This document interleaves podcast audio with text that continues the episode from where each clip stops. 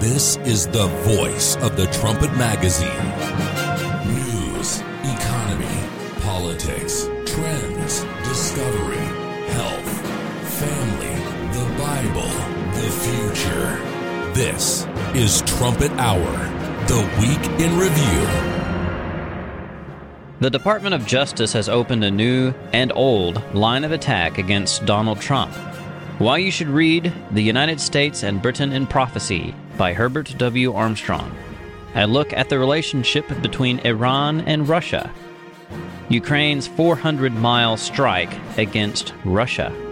And is our world too sophisticated for food shortages? All this and more coming up next on Trumpet Hour.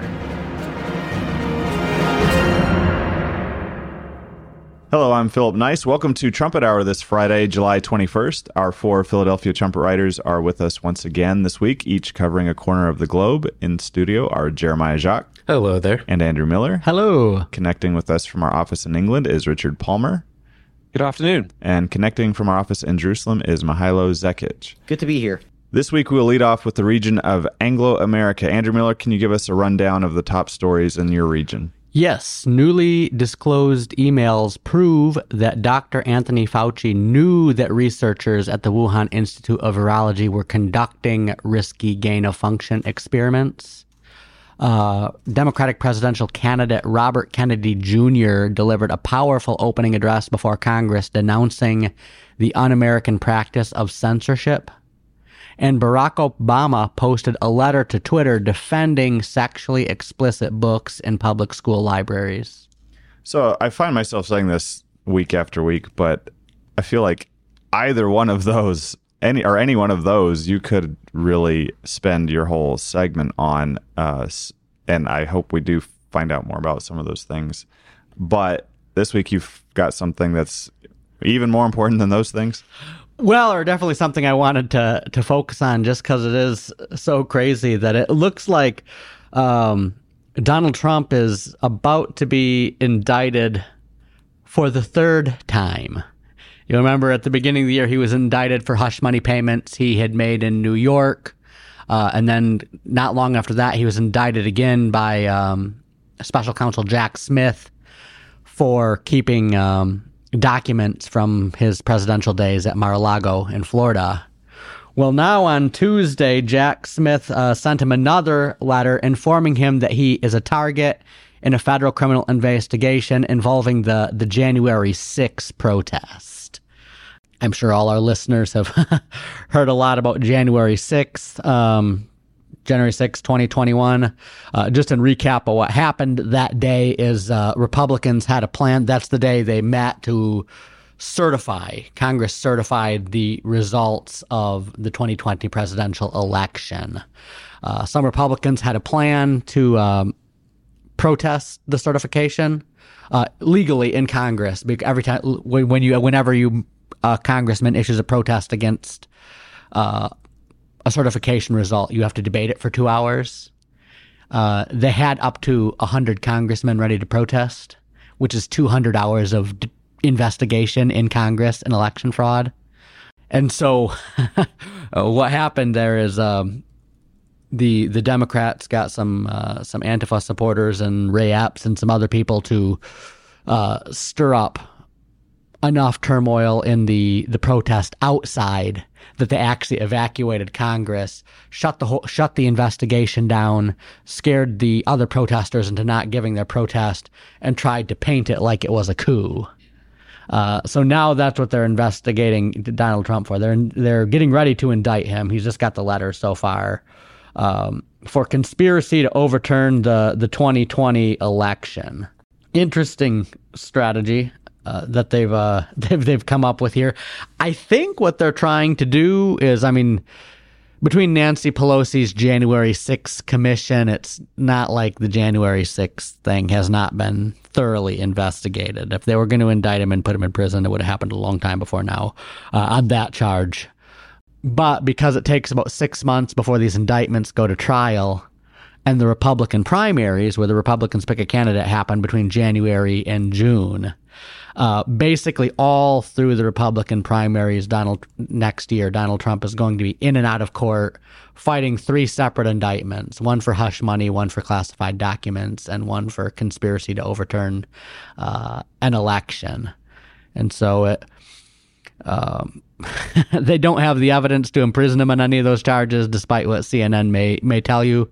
Uh, but they definitely um, are going to try to get him as much bad publicity as they can, while the Republicans are trying to decide to nominate Trump or DeSantis or Pence or whoever else is running this year. So he was already President Trump when he was president, right at the end of his term, was already impeached for incitement of insurrection. This is basically the same charge, but against him as a civilian, I assume. Yes, yeah, I guess it'd be the same. Yeah, he was already impeached for that. That I had forgotten about that temper briefly, but so yeah, this is basically the same charge as a civilian. And like I said, I can't get too detailed into the charge because they actually haven't made it yet. They're preparing to. Like I said, he received a letter informing him that he is a target in a broader federal investigation of January 6th, being led by the same special counsel Jack Smith who indicted him for the classified documents. So Jack Smith definitely seems to be the um, the the Joe Obama administration's point dog on the the Get Trump campaign. And apparently, I did actually look into this briefly, uh, and I guess it's because because I was like, well, isn't that double jeopardy? Jeopardy. He's already been indicted for this. You can't be tried for the same crime twice. Uh, apparently, the U.S. Constitution says specifically states that if you're indicted in office as a president, you can still be subject to court proceedings. So I guess that is what the difference is that it's the same offense, but before it was Congress and this is the judicial system. Right. And apparently the Justice Department has said, Jack Smith, do whatever you can to bring whatever you can against Donald Trump. Like he seems to have a very, very broad uh, authority from from the Justice Department. It's it seems like just a naked uh, attempt to to, as Mr. Stephen says on the Trumpet Daily program, get Trump you know get get him one way or the other for one thing or the other or the same thing we've already prosecuted him for and investigated him for. And I remember, we all remember the events surrounding the 2020 election, and and this this issue has ebbed and flowed a little bit, but there was certainly times where it seemed like. Uh, well, that election is now in the rearview mirror. That January 6th was kind of an ugly thing, but Trump is now out of office and it seemed to be kind of wrapped up at sometimes. And yet, trumpeter editor in chief Gerald Flurry has has repeatedly emphasized that that election, uh, emphasized that President Donald Trump was the legitimate winner of that election, and that he would not go away. he would be he would be coming back. Yeah, this this is the main reason we're watching that story so closely. Is the the prophecy we've talked about so many times on this program and uh, 2 Kings 14, verses 26 through 28, about God saving Israel from bitter affliction by the hand of an end time Jeroboam. Uh, in our editor in chief's um, book, America Under Attack, he identifies Donald Trump as that end time Jeroboam. And so we're letting Bible prophecy inform our news analysis that uh, Trump is going to temporarily save uh, America from this deep state that's uh, taking hold of it. And so, uh, and in some ways, in some ways, I, I think what the uh, what Jack Smith's doing could really backfire on the Democrats because uh, there's a, a lot of Republicans who wouldn't normally be Trump supporters like there, there's some things about his personality there's some things about his past that they find off-putting. Uh, yet they do support trump uh, despite those things uh, because they they view him as the only political candidate who can take down the deep state. Um, and so now you get all these uh, all these indictments against him where the, the deep state's just throwing everything they have at Donald Trump and it's kind of like trying to pull a nail out of wood by hitting it over the head with a hammer. Uh, you're just drive. You have the one reason the Republicans are supporting him, and then you keep proving again and again and again and again and again and again that he's like the one person the deep state fears, and so if, if they if they used a little bit of reverse psychology and tried to convince America that Trump was part of the deep state, they might get rid of him. but as if they they just keep these blatant assaults, it's like you're just going to convince more and more Republicans uh, and more and more conservatives that he's the uh, uh, he's their guy to do that, and um, which does really just bolster. Uh, Mr. Flurry's been saying that since Trump was first elected in 2016, that he was going to kind of be the guy to to take down the to take down the deep state.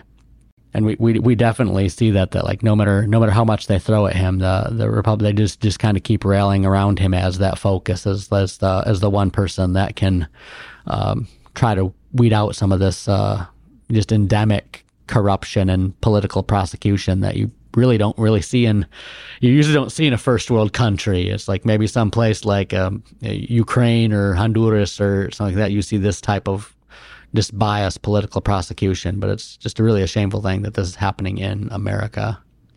An article titled what will happen after trump regains power and that is by trumpet editor-in-chief gerald flurry what will happen after Trump regains power. So, not only will Trump regain the presidency, but this article title says it can tell you what will happen after he does. Andrew Miller, thank you for that update. On to Europe now, Mr. Palmer. You now that you are back in your home country of England with more of a front row seat toward Europe, what have you been noticing in the news this week? Bit of an unusual one from Germany where violence in swimming pools is becoming uh, one of the biggest hot topics. There's been a big outbreak in uh, attacks at swimming pools, staff being attacked, families being attacked. Uh, and of course, it's a big political dividing line because it's migrants, uh, especially from uh, Muslim migrants from Chechnya, for from Syria or Afghanistan, that are behind a lot of these attacks and the mainstream media is very reluctant. They'll sometimes get into it, but they're very reluctant to get into that aspect of the story. Of course, it's then become politicized with the Alternative for Deutschland, are usually the only party that's willing to talk about that kind of thing. The Christian Democratic Union is talking about it. Uh, now. So you're getting uh, more politically charged rhetoric around migrants, and that's going to impact German politics, push them in this more kind of Catholic, Christian, strong man direction as someone can deal who can deal with this violence that's been imp- imported from abroad. Uh, German troops have arrived in Australia. They're halfway around the world, but uh, it's more evidence of uh, this, uh, you know, the, the, kind of the Western American-led world trusting in Germany and looking to them to help with their defense, a key trend that you're uh, you're going to see more and more as as Britain, America, Australia, even kind of put their trust in Germany, and the Bible says that trust is going to be betrayed. Uh, Europe is also freaking out. We have this unusual yellow thing has appeared in the sky. I believe it's called the sun. We saw a lot of it in Oklahoma, but we're much less used to seeing it in England. Uh, there's a, just a, a, a bizarre push from weather forecasters to get people to freak out over summer. Uh, all across Europe, I think this is happening, maybe even in weather channels in the United States to a certain extent. Uh, so you've had uh, just even the way that they color their maps. Normally, it's colored, it used to be colored like a nice green color with some smiley faces when the weather's going to be warm. now it's a very sh- scary shade of red. I saw where Britain was colored in this kind of warning orange color. Uh, and the weather forecast was about, I think it was about 55 degrees Fahrenheit, what they were forecasting. That is, I guess, scary orange summer for, for England, apparently. uh, you know, stay indoors, beware. It's 55 degrees outside. Make sure you don't get sunburn. Uh, you know, that's the kind of coverage. And that some weather forecasters have quietly been shifting to reporting ground temperature instead of air temperature. So all of this is to make uh, yeah, because because the ground, as you if you if it's a sunny day and you've ever kind of touched a black pavement, you'll know the ground can heat up a lot more than the air, which is why weather temperature, the standard is uh, the temperature in the air about six feet off the ground, they've switched quietly to a different standard. So there's a, a big push to get people much more concerned about climate change and uh, to even, I mean, it's almost like climate type lockdowns. They're trying to use this to persuade people not to travel. Uh, and there are government documents talking about how they need to work with weather forecasters more to spread fear. And, and I think we've seen that kick into overdrive this this summer.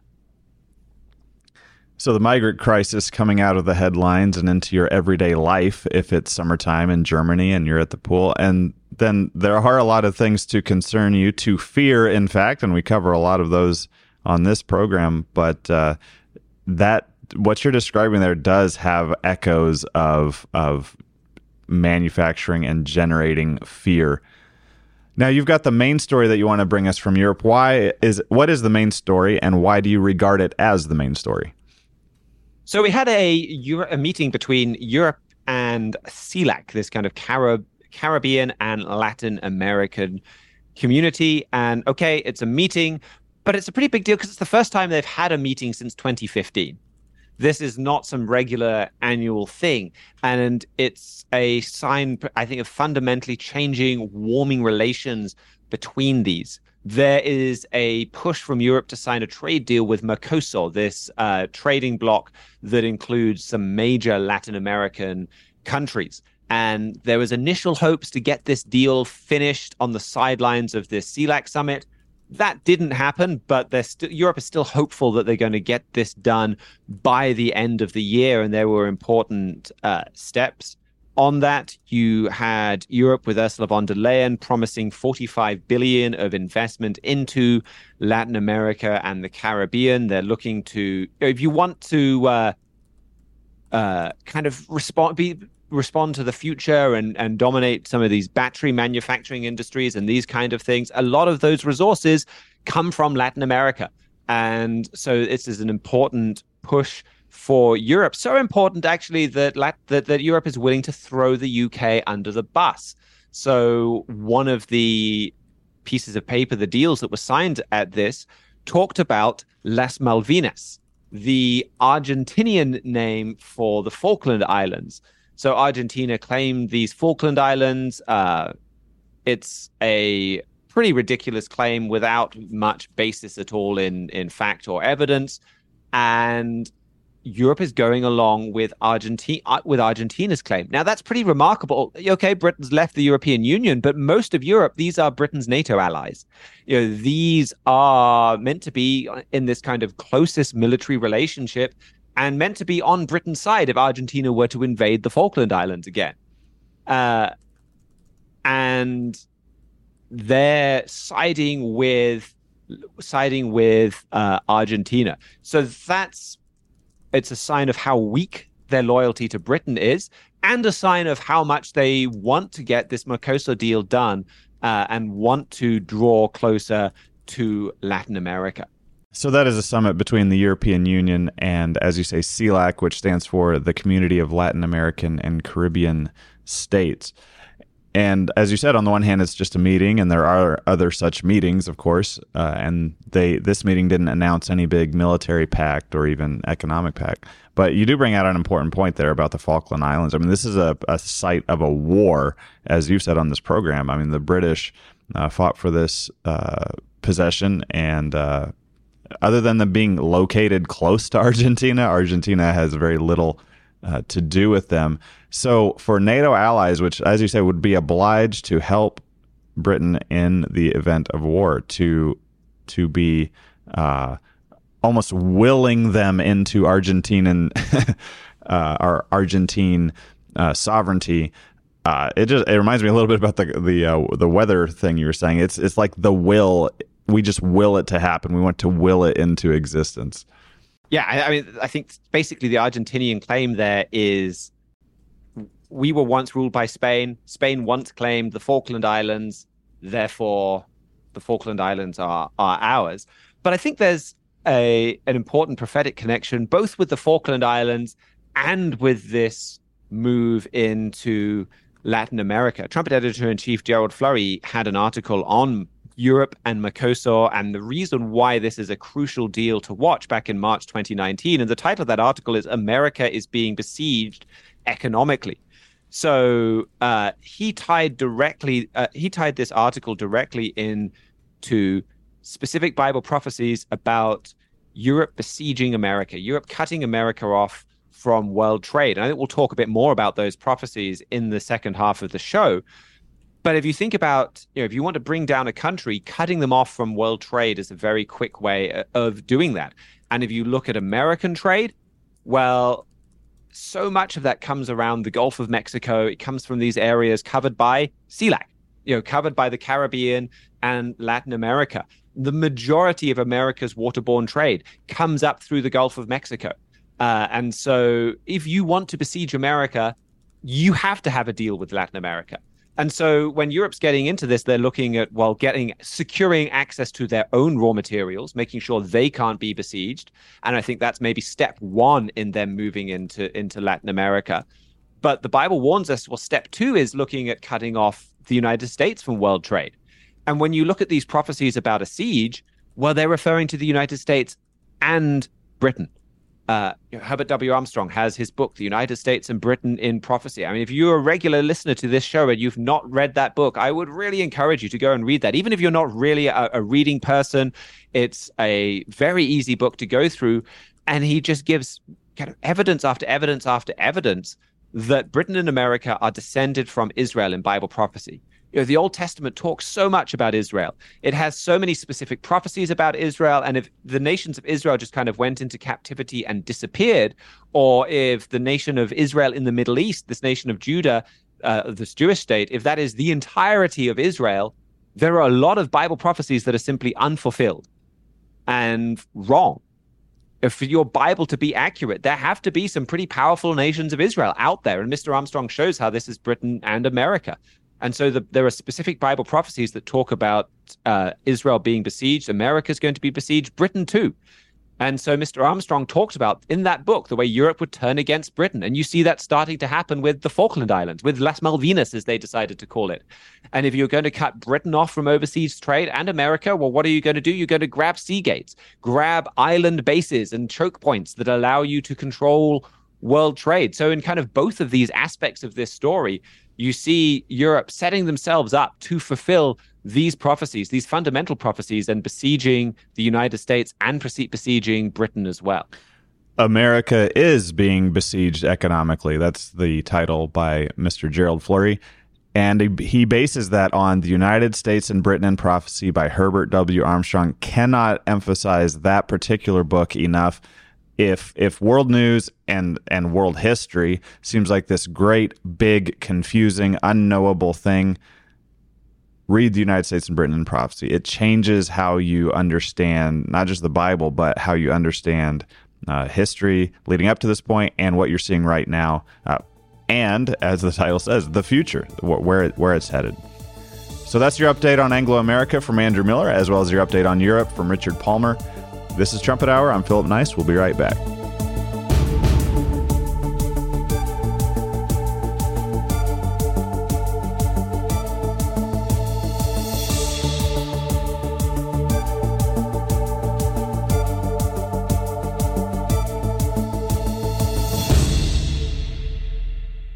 Welcome back to Trumpet Hour. Due to time zone differences, we are actually recording this segment first with Mihailo Zekic. But by this point, you will have heard Richard Palmer describe the summit between the European Union and nations from Latin America, as well as Andrew Miller, who covers the United States of America, and what have become ongoing trends here cover ups, censorship, sexual perversion, and targeting the one man willing to challenge all of that. And in our final segment panel discussion, we will cover Ukraine, Russia, and the global food supply. But right now, we want to go to Mihailo Zekic in Jerusalem for his update on the Middle East. Yes, uh, it's been a pretty busy week as far as Middle Eastern news is concerned. On Tuesday, um, U.S. President Joe Biden hosted Israeli President Isaac Herzog in Washington. Uh, there's a few interesting things that, that came out of this. Well, for one, you're seeing the mainstream media say the silent part out loud. Um, I was reading an article in the Jerusalem Post about this earlier, and they talked about how Biden clearly was reading from like cue cards or some kind of notes, and most a lot of what he said was incoherent.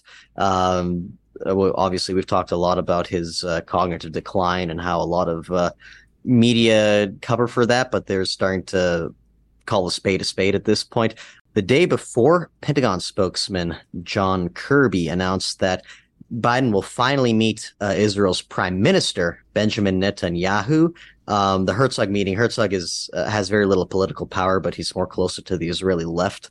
And so a lot of people, obviously we've covered on this program before how Biden has so far refused to meet Netanyahu in a snub. This was sort of seen as a compromise meeting with Herzog, but uh, looks like there may actually be finally a Biden Bibi summit coming up. Uh, but they also were very vague, or the U.S. government was very vague on when and how, where this would take place.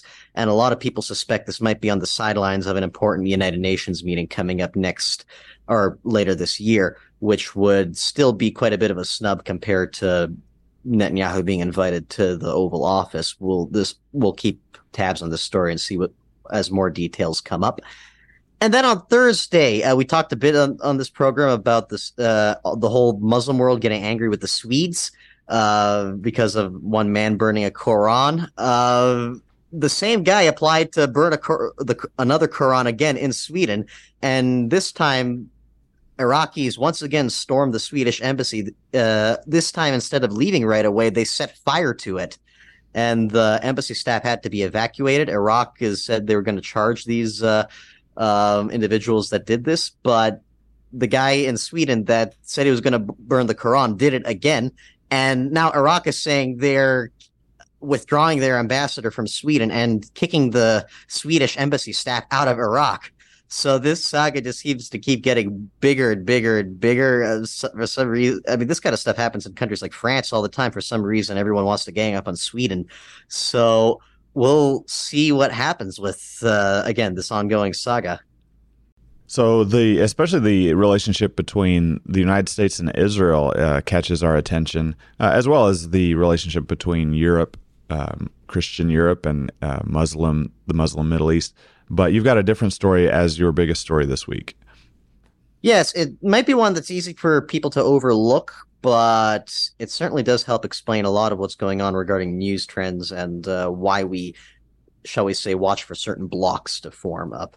Uh, this is an, uh, like the other stories I brought up, an ongoing story. Two Mondays ago, Russia held a meeting with the Gulf Cooperation Council. That's an intergovernmental union comprised of uh, Saudi Arabia and most of the Arab countries in the Persian Gulf, like the United Arab Emirates, Bahrain, etc.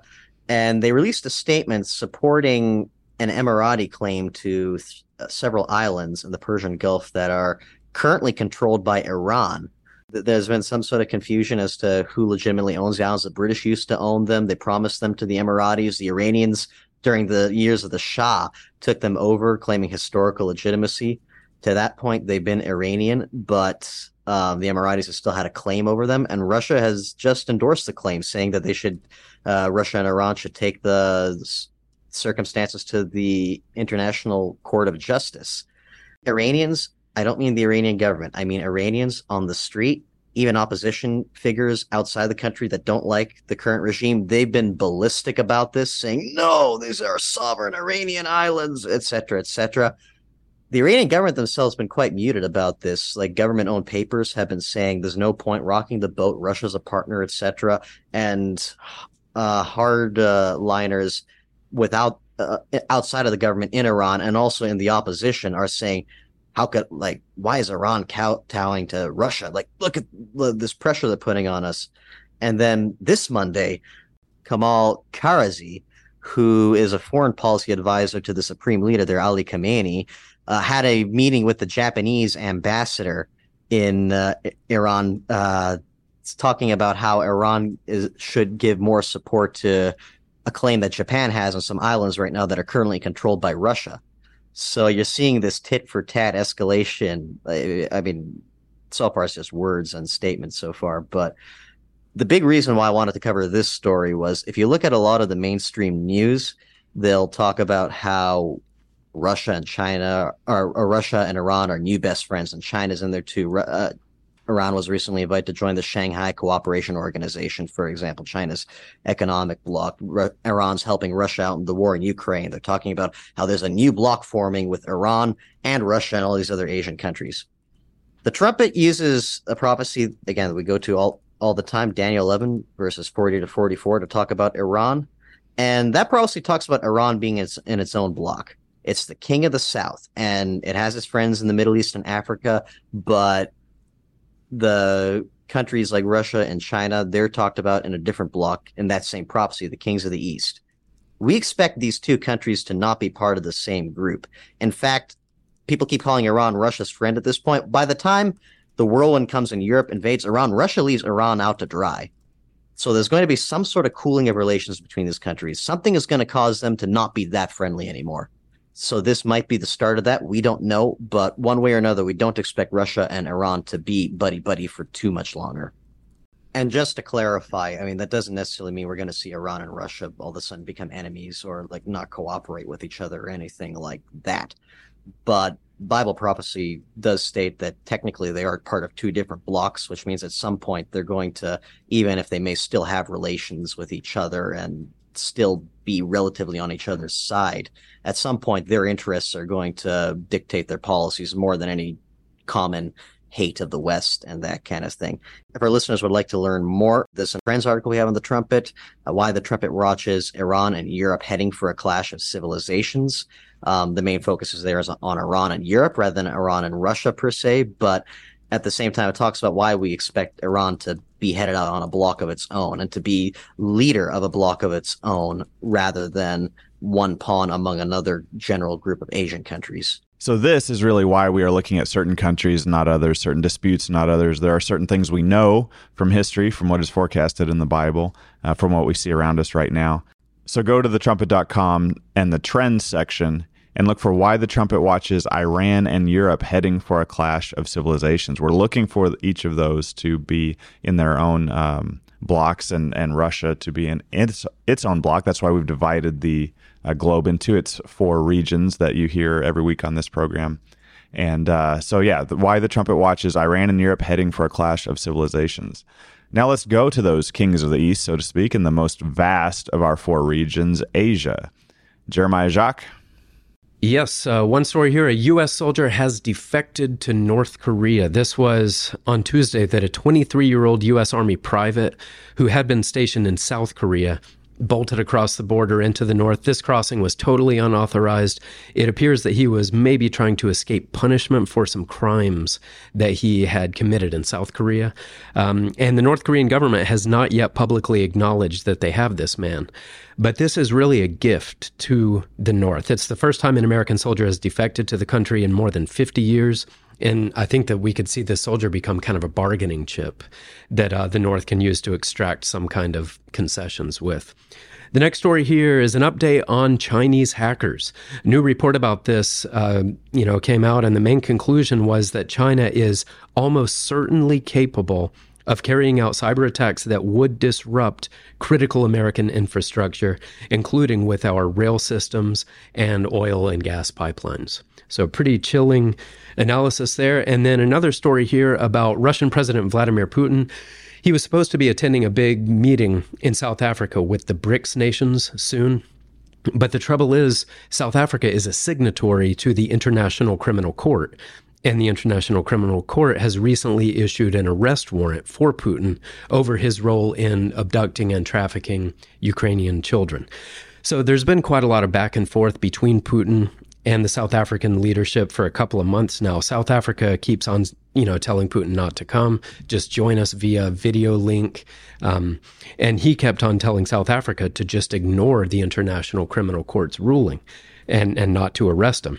So that was going on for months. But this week, first of all, Putin threatened South Africa with war if they wouldn't let him come. But then the very next day, he seemed to kind of realize that he didn't have a choice and that South Africa apparently didn't have that much of a choice. So he blinked. He said he will not travel there. So it is a it's a blow to Putin's prestige, and it's a blow to this image of unity and strength that uh, the BRICS project tries to project. So in the panel discussion, we'll look. We'll talk about one aspect of the war between Ukraine and Russia. But can you give us just an overall update on on how that's been going this week and in these past few days? Sure, yeah. It has been a notable week for Russia's war on Ukraine and Ukraine's attempts to push the Russians out. Uh, the biggest news is that on Monday, Ukraine attacked the Kerch Strait Bridge. The Kerch Strait Bridge is the single most important piece of logistics in this whole war. It connects mainland Russia to Ukraine's Crimean Peninsula over that Kerch Strait. And this bridge is the main piece of infrastructure that Russia uses to get troops, weapons, fuel, and other supplies, not just to Crimea, but from there to the war's other fronts. Russia does have other routes in eastern Ukraine. You could call it the land bridge um, that it can use for some resupply, but Ukraine has consistently attacked these land routes, especially the railways on them. So R- Russia really can't use those anymore. And that makes the Kerch Strait Bridge immensely important to the Russian war effort. And this is actually the second time the Kerch Strait Bridge has been hit since the war was expanded into a full scale conflict uh, some 18 months ago. In that first attack back in October, the rail part of the bridge was hit. Uh, part of that rail side has been repaired in the months since then. So rail traffic is now partly operational, but only for light cargo. So there's still some serious constraints, uh, you know, still happening from that October attack. And then the attack this week was on the other part of the bridge, the passenger vehicle, the the road part of it, you could say. Ukraine used a drone boat to get a bomb under the bridge and, and carry the attack out. They actually had to sail this boat for about 10 hours over at least 400 miles of sea to get it to the bridge. So that shows, I think, some pretty impressive capabilities there. And satellite images show that as a result of this attack, one section of the road has completely slumped over and the other section has been displaced.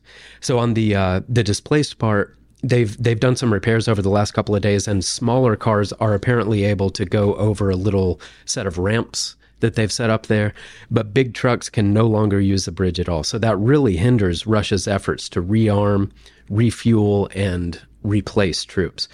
And this is uh, it's quite a humiliation for Putin on a personal level because the annexation of Crimea you know, and and the building of this massive bridge out to Crimea was just central to his image. Those were the glory days for him, and and you know, it's central to this image of prestige and power that he tries to project. So it's a humiliation for him, and it also has big implications for Russia's overall war effort. If the Russians prove unable to get this line repaired fairly quickly, uh, and who knows, um, that's a disaster for Russian forces. They're already under extreme pressure from the Ukrainians. The Ukrainians have already hit a number of bridges uh, and road and rail connections in and out of the northern part of Crimea, which was already constraining uh, the Russian logistics. Now they can't bring anything fresh at all at scale. That was geostrategist Peter Zeihan there, and that analysis that, that he just mentioned that calls to mind the old quote the old quote from Napoleon Bonaparte Napoleon said, The amateurs discuss tactics, the professionals discuss logistics. So, you know, logistics is massive in a war like this, especially as the months keep dragging on. And with the attack on this bridge, the question of logistics just became considerably more complicated for Russia. And everything that, speaking of logistics, everything that you want to move uh, to where it needs to be in a war effort is heavy. it's, it's all heavy and right. uh, they're not able to move a lot of heavy things through these important uh, uh, logistical routes. Uh, so we have heard about Ukraine's counteroffensive. It's always described as the long-awaited counteroffensive. It now actually is in motion. Is this part of that, and how is that progressing overall? This is part of it, and this this counteroffensive is gaining a bit more momentum this week. For the month that it has been underway, though, it has been slower than most would have imagined. Um, but the gains by Ukraine, even though they're not happening at the rate of the counteroffensive in Kharkiv last year, they've still been steady and they're apparently starting to pick up a little bit of speed.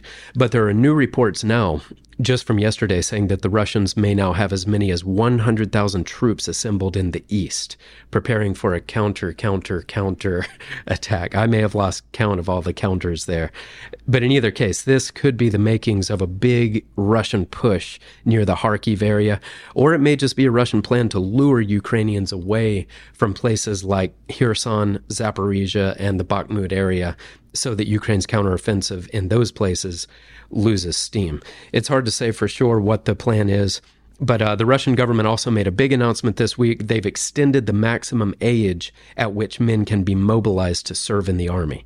It's gone up by at least five years in every category. And in the case of the highest ranking officers, they can now be mobilized up to the age of 70. So, you know, it does show that Russia's having some manpower troubles. And a lot of this is because Putin wants to avoid a full mobilization. He also wants to keep on using mostly ethnic minorities in Russia rather than the main ethnic Russians. And this new measure will help him get a lot more men out on the battlefields, even without changing those tactics. But uh, but again, all of these Russian efforts may not amount to much if the Kerch Strait Bridge can't be repaired quickly, because all those troops can't really do much if they can't be resupplied at scale. So it's hard to know uh, where it goes from here, but we'll be watching closely. Both sides suffering quite a bit, and and the future, though imminent, is obscure, as Churchill said. Looking a little bit for farther into the future, though, we've got some something more solid to stand on. Uh, what are we looking for there? Yeah, that's right. Well, Trumpet editor in chief Gerald Flurry believes, um, because of his view of Bible prophecy that whatever happens, Vladimir Putin will stay in power and actually go on to lead Russia and Asia in much larger wars than this one. So that's uh, mainly because of a prophecy in Ezekiel 38, which talks about an individual called the Prince of Rosh. And Mr. Flurry says Putin is this prince. So because of that, he says we should expect Putin and his regime to survive the war. But that being the case, when Mr. Flurry last wrote about this in the Trumpet's June July 2023 edition, he did leave room for Russia to lose this war. I'll just read a little bit of this article. From what I see in prophecy, we should expect Russia most likely to win the war. However, even if Russia loses this specific war, it's conceivable that the nation could regroup and Putin could remain in power and still lead Asian nations in future wars, which means the overall prophecy in Ezekiel 38 and 39 will still come to pass. So, you know, most likely there will be a Russian victory. And of course, Russia has firepower far beyond that of Ukraine, a population three times the size of Ukraine's. So, all of that would make it hard for Ukraine to stand up, especially if the West withdraws its support, you know, and who knows how much longer Western support will remain, especially if the U.S. elects a president who is more pro Putin, more pro Russia, like like Donald Trump is. So there's uh, not much that we can say for sure, but this is uh, changing the world in many ways, and there's there's a lot for us to keep a close eye on. Well, thanks for that update, Jeremiah Jacques. The Ukraine war will not start World War III is an article you can have a look at that, that focuses in on this subject. Uh, the Ukraine war will not start World War III, as well as the prophesied Prince of Russia, both of those at thetrumpet.com. Uh, the prophesied Prince of Russia at thetrumpet.com slash literature.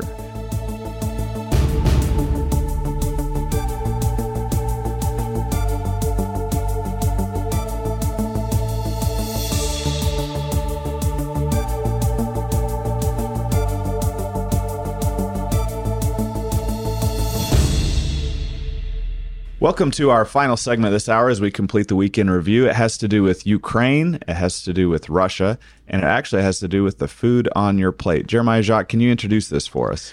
Yes, Russia made the decision this week to withdraw from an international deal that has allowed Ukraine for the last year to safely ship its grain out of the Black Sea. Ukraine, of course, is nicknamed the breadbasket of Europe. That's because of its very abundant production of wheat, corn, barley, and other food products. Millions of people around the world depend at least partly on Ukraine's food exports just to have food on their plates um, every day. So, so this agreement that was brokered a year ago was quite a big deal, and now Russia's decision to end that agreement is also significant. Um, and Russia appears very adamant about this. Government authorities announced that any ship visiting any of Ukraine's Black Sea ports from now on would be viewed as carriers of military equipment. and targeted accordingly. That went into effect starting at midnight local time on Thursday. And that announcement added, quote, the flag states of these ships will be considered parties to the Ukrainian conflict on the side of the Kiev regime. So, you know, basically they're saying if you help Ukraine export any of its uh, food, we view you as a belligerent in this war. And then, as if all of that were not enough, Russian forces launched several missiles and drones at Ukraine's Black Sea coast on Tuesday and Wednesday. This was a major targeted attack, specifically targeting Ukraine's port facilities that are critical for agricultural exports. And uh, the attacks destroyed at least 60,000 tons of grain and also damaged quite a lot of storage infrastructure. So the war on Ukraine is not enough, or perhaps it's just not going well enough for Russia. And so now the Russians are also declaring war on global food security, using food or the interdiction of it as a weapon. And the Russians actually make no effort to hide this. Margarita Simonyan is editor in chief of RT. She's kind of a ubiquitous presence on Russian TV. And in a broadcast yesterday, she said, All our hope is in the famine. Here is what it means it means that the famine will start now, and then they will lift the sanctions and be friends with us because they will realize it is necessary. All our hope is in the famine. So it's a uh, it's it's a pretty stunning development, and, and it really does look like they're weaponizing food. I think that quote really does get across the kind of the strategic nature. You know, this is designed to be a war-changing uh, decision. Uh, the Telegraph had an article today. Putin's evil new weapon could win him the war. Uh, which I don't think it's maybe big enough on its own to do that. But that's the kind of level that we're operating here. It's a major ramp up in economic warfare, uh, where the idea behind this is so Russia is trying to shift the blame for this onto the United States and onto those attacking them.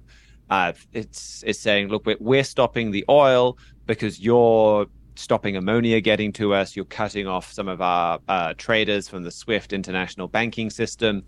Uh, stop this t- this kind of economic war, and we'll open up the grain. And he's going to be Putin's going to be going to Africa and going to these other countries and saying, you know, sorry that you're suffering. It's America's fault. Now, whether they they kind of swallow that or not remains to be seen.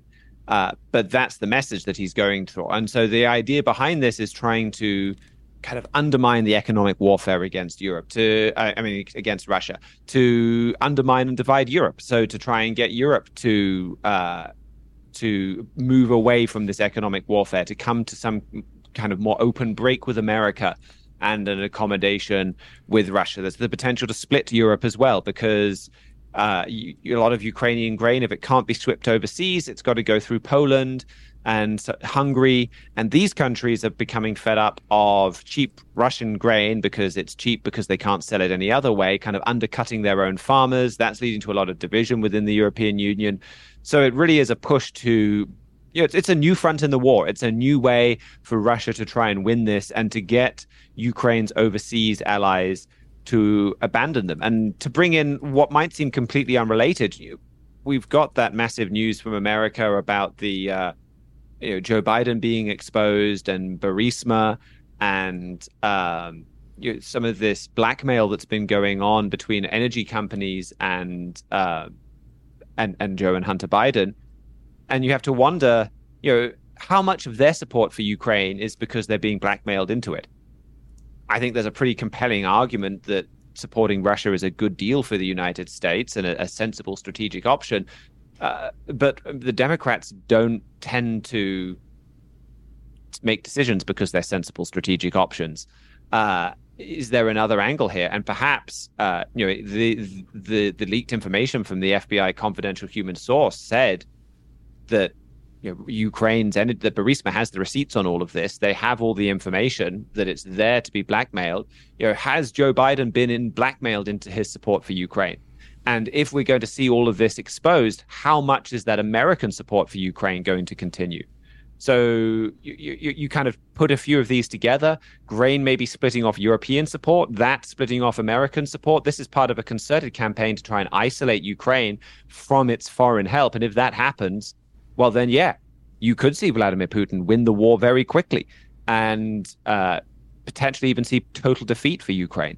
I think there's a strong argument that for America to support Ukraine is a very sensible strategic option, uh, undercutting America's you know, one of America's biggest threats with a relatively small investment compared to uh, America's annual military spending. Of, of course, when it, when anything happens with the global food supply, especially something as basic as wheat, I mean, you can't expect that to just stay localized or to just start impacting, you know, a handful of African countries that are on the fringe or like some European countries. This is going to impact the world. Never mind the fact that Ukraine is, as Jeremiah brought out, the bread basket of Europe.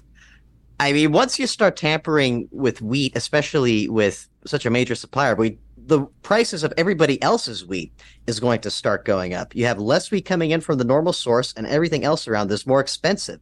Who does that impact most of all? It doesn't impact countries in Europe that are generally pretty wealthy or can handle their own with agriculture. It impacts most of the third world. I mean, uh, when people don't have food on the table to eat, when people don't have something as basic as bread, you can expect, you know, let them eat cake revolutions to start coming up. Uh, a country we've talked about on this program quite a bit is Egypt. I mean, not only does Egypt import roughly a little bit under 10% of its grain just from Ukraine, it is also, as of 2021, the world's single biggest importer of wheat. I don't know what the 2022 statistics are, but bread is just so important for this country. Of tens and tens of millions of people that's mostly desert that doesn't have that much land to actually grow food to feed them that the government has to keep subsidizing more and more and more of it uh, of bread just to be able to feed its own people.